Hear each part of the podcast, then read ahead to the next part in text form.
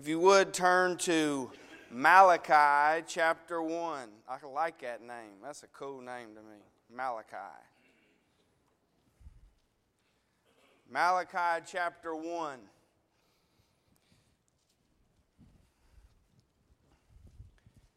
So glad you could make it back tonight. Uh, see some guests in the crowd, and if you're a guest, we welcome you. We hope that you enjoy being here. And for the next several Sundays, I'm going to present a couple lessons out of the book of Malachi. Uh, I, I really love the book of Malachi. There's a lot in it, and uh, I'm, I'm really excited to talk about some of the stuff in it. Uh, but before we begin, I just let me give a little bit of a background on it. Uh, the timeline for Malachi was 432 to 425 BC. What was going on around the world at that time was Persia was in control of the world and in 536, and these dates may be a little bit off, uh, a tiny remnant of the Hebrew people returned to Jerusalem from captivity in Babylon. Uh, between 520 and 510 BC, God's temple had been rebuilt under the leadership of Zerubbabel the governor and Joshua the high priest. Now, the prophets Haggai and Zechariah had greatly encouraged this work, they were involved in that. Um, around 458 BC is when Ezra comes along and he uh, helps to reorganize the nation, uh, bringing uh, the worship back to where it should be. And then in 445 BC, Nehemiah comes and helps rebuild the walls. So Nehemiah leaves for a short period of time, and then he goes back to Persia, uh, and then he comes back to visit Jerusalem in about 432 BC. Malachi's message is sometime in between that departure and coming back. Um, and so that kind of puts us in the time frame of where we're at the, the, the Jewish people or the, the Hebrew people or the Israelites had come out of captivity uh, and were back in Jerusalem. Now, Malachi, his name means messenger of Jehovah. That's a pretty cool name. The messenger of Jehovah. He was fearless. I mean, he really was. He spoke plainly to the Hebrews, he just told them how it was. Uh, he feared God you could tell by how he speaks, but he didn't fear men. Um, and he was proud to be a child of God. You can see in his writings how proud he was to be a child of God.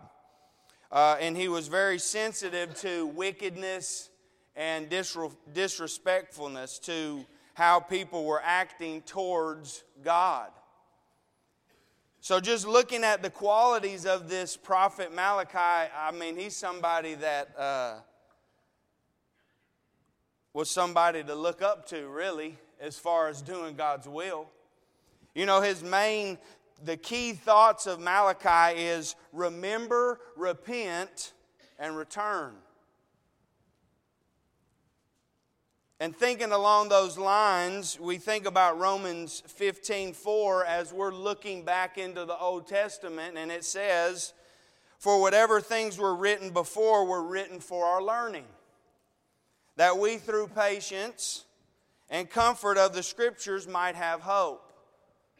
So we see what happens to these Israelites. We look at their uh, situation and how they were handling uh, serving God, and then we learn from them, and then we make the application to our lives, and then guess what? We do it. That's the hard one, ain't it? We hear it, and we're so quick to be able to say, man, they were, wasn't doing it the right way. But then when we turn around and start making the application on our life, then it's like, wait a minute. I'm not doing nothing either, right? Here I am talking bad about the Israelites, but then in the same sense, I'm doing the exact same thing. And we're on this side of the cross. We got Jesus. So the, the, the nation of Israel at this time was in a terrible state. The priests were corrupt, and that's what we're going to talk about this evening. They were lazy in their service to the Lord. Uh, many Jews even questioned whether they were God's people. They were disheartened and they were decaying spiritually.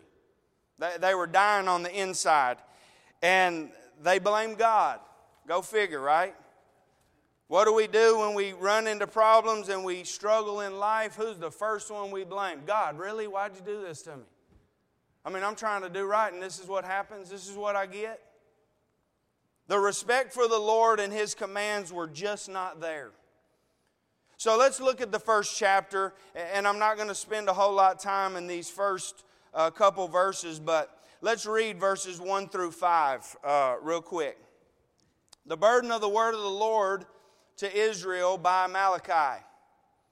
I have loved you, says the Lord. Yet you say, In what way have you loved us? Was not Esau Jacob's brother? Says the Lord. Yet Jacob I loved, but Esau I've hated, and laid waste his mountains and his heritage for the jackals of the wilderness. Even though Edom has, has said, We have been impoverished, but we will return and build the desolate places.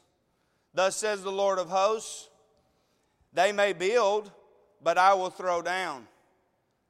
They shall be called the territory of wickedness, and the people against whom the Lord will have indignation forever. Your eyes shall see, and you shall say, The Lord is magnified beyond the border of Israel. We see that the Lord immediately, verse 2, he says, I have loved you. And the people in turn say, In what way have you loved us? In what way have you loved us? Was not Esau Jacob's brother? Kind of a smart aleck comment back to God. Oh, how he loved Jacob. But oh, how he hated Esau. Why did he hate Esau? Because Esau was wicked. Edom was a place of wickedness. They never did anything right. They never did anything that was according to God's will. Every time they had a chance to do it, they never did it. And I don't want to spend a whole lot of time in the history of that, but that's the main gist of it. They were a wicked people, and they did not have any concern for following God at all. And he says, My name, the Lord, is going to be magnified beyond the borders of Israel. You'll see it, you'll see who I am. But remember this I loved you. I love you. The first point to consider this evening is just that the Lord loves us. You see, in the Old Testament, all the times, all the lessons that we could talk about, about how much God loved His people. If you will, turn with me to Deuteronomy 28, just real quick. I've got several verses that I'd like for you to flip to tonight, but Deuteronomy 28.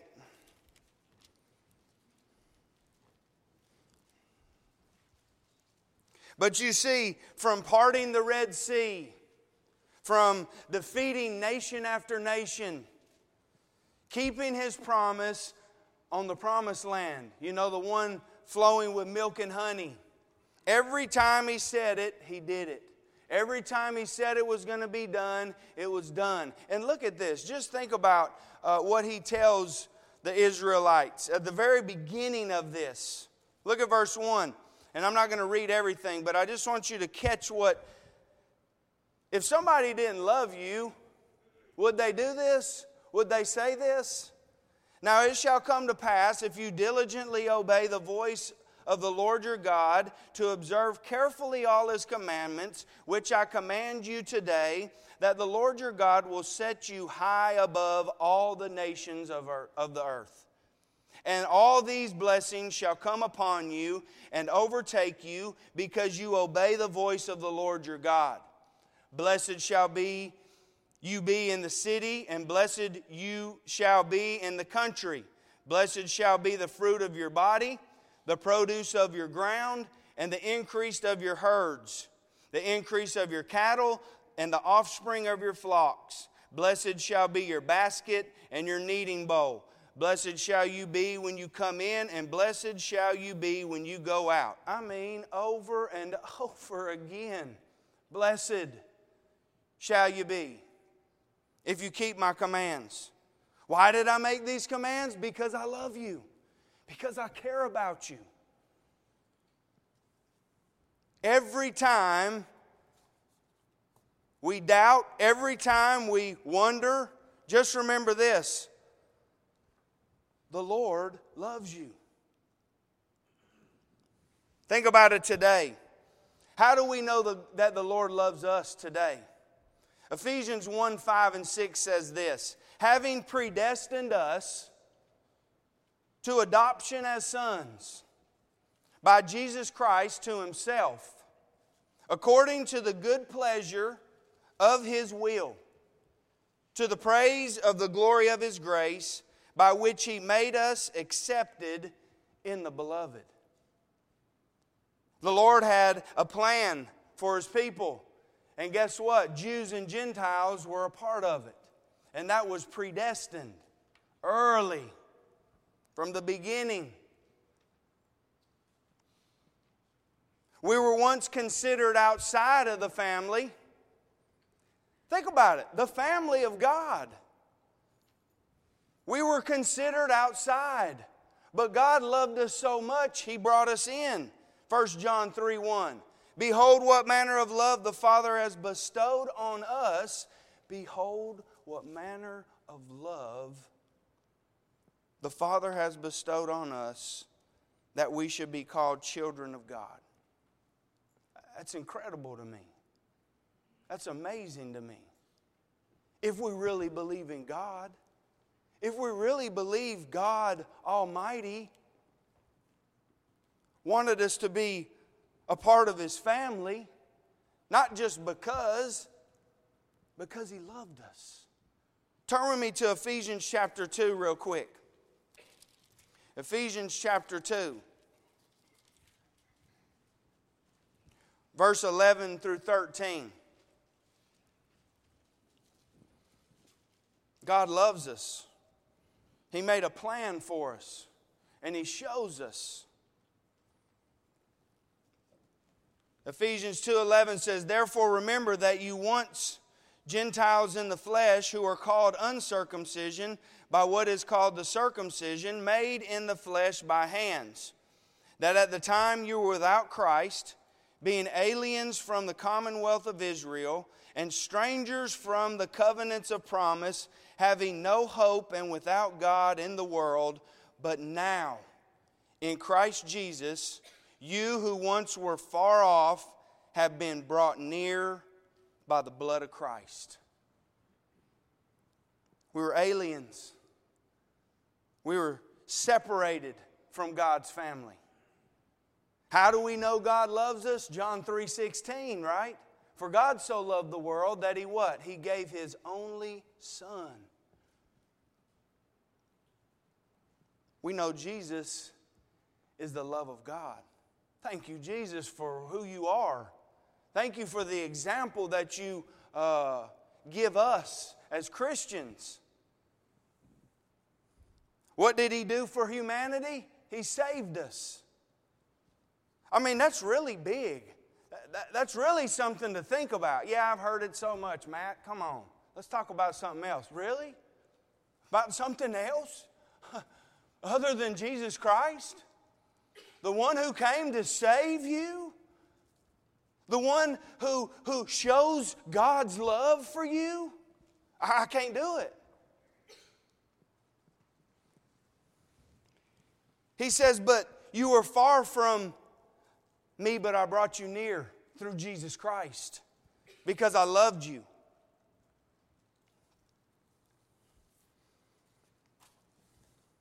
Ephesians 2:16 says, "And that he might reconcile them both to God in one body through the cross, thereby putting to death the enmity." And one more, Romans 5:8. But God demonstrates his own love toward us in that while we were yet sinners, Christ died for us.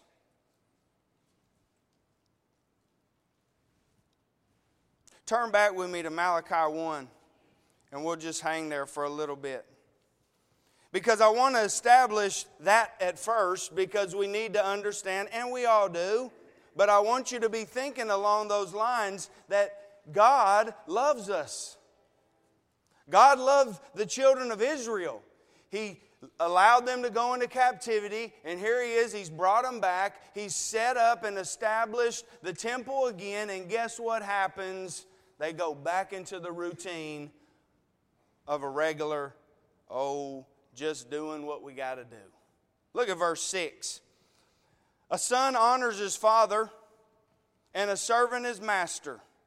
If then I am the father, where is my honor? And if I am a master, where is my reverence? Says the Lord of hosts. To you priests who despise my name. Yet you say, In what way have we despised your name? We're the priests, aren't we, brethren? We're the chosen, called out people, right? The second thing to consider is is our actions as priests despising to the Lord? Look at verse 7. You offer defiled food on my altar. But saying, What way have we defiled you? By saying this the table of the Lord is contemptible. Now, remember what the priest's job was. The priest's job was to put the sacrifice on, their job was to present the sacrifice to the Lord. And what he says right here is he says, You are defiling the altar. And they say, How have we defiled the altar? And he says, By saying the table of the Lord is contemptible, worthless, despicable, despised. Think about those three words. That's how God compares their attitude towards his altar worthless despicable, and despised. I don't want anything to do with it. Or it doesn't really matter. it doesn't really matter anymore, really. This altar talk. I could care less really what I put up there, or I don't really want to be a part of that. Their attitude was lazy. The reverence was gone for God Almighty, the one who loved them. Look at these, just look at this a little bit. Look at verse 8. And when you offer the blind as a sacrifice, is it not evil? And when you offer the lame and the sick, is it not evil? Think about what they were putting on the altar blind animals, lame and sick animals. You remember what they were supposed to put on there? Without spot or blemish, right? They were supposed to put the best thing on there. But what was happening? Just doing what I got. Well, at least I put one up there, right? I mean, what, what do you mean? How have I defiled it? I put something up there, right? I gave you something. Blind, lame, sick. And look at what he says in verse 8 after is it not evil he says offer it then to your governor would he be pleased with you would he accept you favorably says the lord of hosts go give it to your governor go give that blind lame sick goat to your governor and say here you go why don't you cook that up he's going to say how dare you bring that in my presence You know, I only eat the finest things. And He definitely don't love you as much as God, right? You see the application right there? It's huge. Look at it just a little bit more. But now entreat God's favor that he may be gracious to us while this is being done by your hands. Lord, have mercy on us. Be gracious. Bless us, will you? And here I am just giving you whatever. I'm doing it. Will he accept you favorably? Says the Lord of hosts. I like this one. Oh man, this is a challenge for me. He says, Who is there even among you who would shut the doors so that you would not kindle fire on my altar in vain? There isn't even one of you in here that would say, Stop, man. Wait a minute. We're not doing it right. I have no pleasure in you, says the Lord of hosts, nor will I accept an offering from your hands. For from the rising of the sun even to its going down, my name shall be great among the Gentiles. In every place, incense shall be offered to my name, and a pure offering for my name shall be great among the nations, says the Lord of hosts. But you, priests, profane it, in that you say, The table of the Lord is defiled, and its fruit, its food is contemptible. It's worthless, it's despicable, it's despised. You also say, Oh, what weariness. It's hard. It's hard to do this. It's hard to get a goat or a lamb or whatever the sacrifice is the right way. It's hard to do that. And you sneer at it, says the Lord of hosts. And you bring the stolen, the lame, and the sick. Thus you bring an offering should I accept this from your hand? Says the Lord. But cursed be the deceiver who has in his flock a male and takes a vow, but sacrifices to the Lord what is blemished. Understands what he needs to do, has a lamb that's probably okay, but instead he sends one that's blemished, just outright disrespect for the God who loves him so much. The application is huge for us, and it comes from such a well known verse Romans 12, 1 and 2. I beseech you, you hear Paul? I'm pleading with you. I'm asking you. I'm trying to get you to understand this. Brethren, by the mercies of God that you present your bodies a living sacrifice, holy and acceptable to God, which is your reasonable service. How we talk, how we act, how we handle situations, how we answer people, how we get angry, how we persevere through trials and temptations can we present ourselves as an acceptable sacrifice? Can we do it if we're living in sin? No. If we're living in sin, can we do it? No. Can we present ourselves to be a sacrifice that's holy to God if we continue to live like the world? No. Because look what he says in verse 2. He says, And do not be conformed to this world. You want to know how you present yourself to be a presentable sacrifice that's holy and acceptable? You're not conformed to the world and the world's standards and what it believes and what it says to do. But you're transformed. I love the word, the transformer, right? From robot to a Ferrari, man. That's what I was. That's what I want to be. Ferrari, real fast. But be transformed by the renewing of my mind. then I can prove, I prove it, I prove it. I prove who I love. I prove who I want to present an acceptable sacrifice to. I haven't just become so complacent in Christianity that I forgot what I was supposed to be doing. Oh, I got to go to church. I got to go on Sunday night and Wednesday. I want to go to church on Sunday and Sunday night and Wednesday. And you know what? I want to have a Bible study and I want to do all this and visit and da da all the time because I want to present myself as a living sacrifice that is acceptable to Jehovah. Jehovah, Yahweh, God Almighty.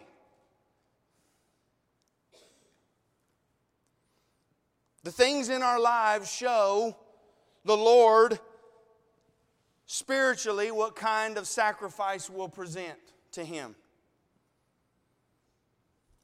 It shows what kind of sacrifice it'll be, whether it's blind, lame. Could you imagine?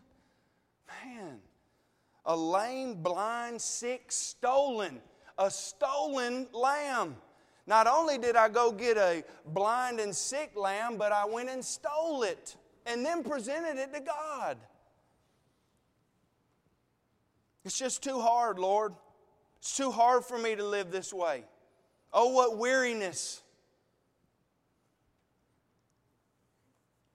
being tired and just flat. You know, I remember in basketball when we'd go out, the starters would get out, the first five would get out on the basketball court, and this happened many a times uh, when I lived in California. We'd get out there and we would look just terrible.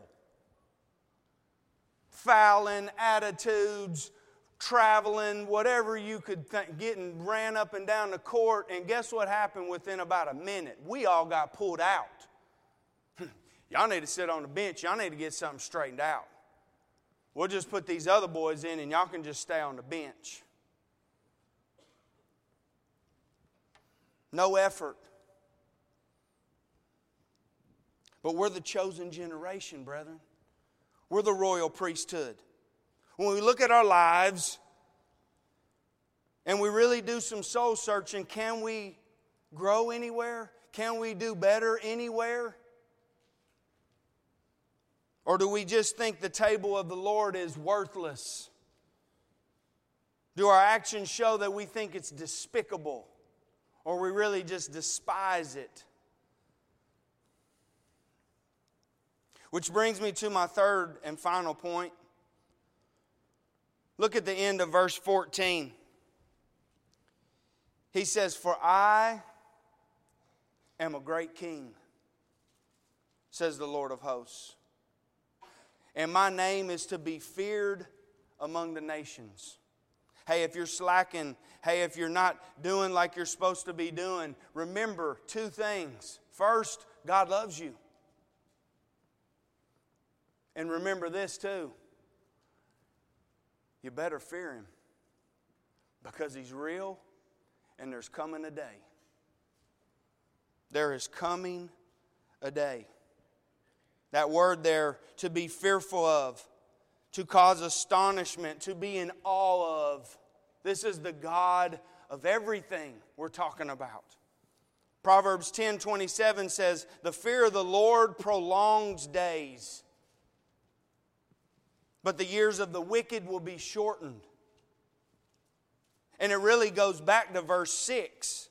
Where is my honor? Have you forgot who I am? Where is my reverence?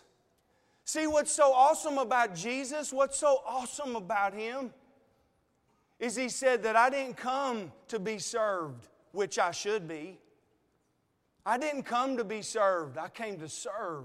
We're talking about the Almighty God. Psalms 104, 24, and 25 says, O Lord, how manifold are your works in wisdom you have made them all. The earth is full of your possessions, this great and wide sea in which are innumerable teeming things, living things both small and great. That's who we're talking about. Psalm 19:1 says, "The heavens declare the glory of God, and the firmament shows his handiwork." You look into the sky, you see God. and His glory and what He's about. This is who we're talking about. This is the one who says, Present your body a living sacrifice because I loved you so much, I sent Jesus to make a way for you to be my child. Hebrews 9:27 says this though. It is appointed for men to die once. But after this, the judgment. Judgment. Paul understood it. 2 Corinthians 5 10 and 11. For we must all appear before the judgment seat of Christ, that each one may receive the things done in the body that each one may receive the things done in the body according to what he's done, whether good or bad. Knowing therefore the terror of the Lord, we persuade men. He was persuading men. Why? Because of the terror of the Lord. Hey, we don't realize it maybe sometimes in today because it's so pushed off. You know, it, seems so distant to us that God is really alive and God is really uh, doing things, but guess what? He is. And one day we'll be faced with having to deal with Him face to face, judged according to our deeds, whether good or bad. But God loves us so much He just wants us to do what we should do, what we know we should do. He sent Jesus to save mankind. I want you to just look at the last part of it's actually in chapter 2. And this is where it starts, brethren. He says, And now, O priest, this commandment is for you.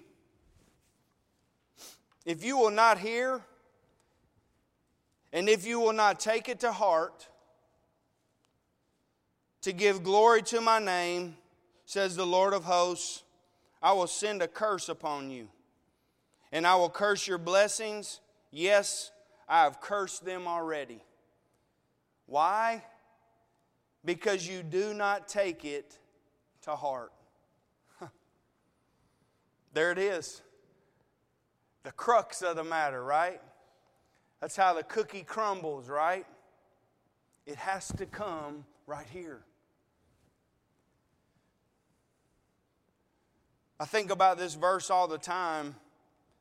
Matthew 10 28, it says, And do not fear those who kill the body, but cannot kill the soul.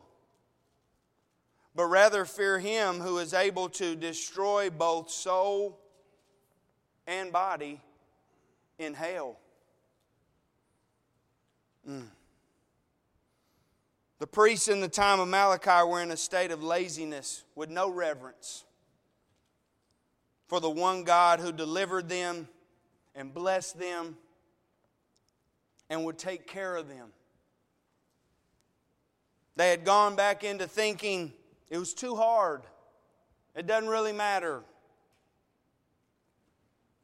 We today, as a chosen generation, the called out people, can't fall into that same trap. My challenge for you this week whatever you're struggling with, whatever you're doing just mediocre in your Christianity, attack it.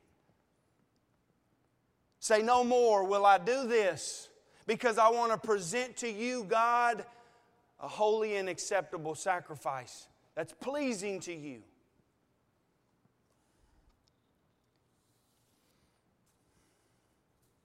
I love you all, brethren, so much. I thank you for what you mean to me, and I thank you for what you mean to my family. And I've been saying this, and I'm just going to keep saying it.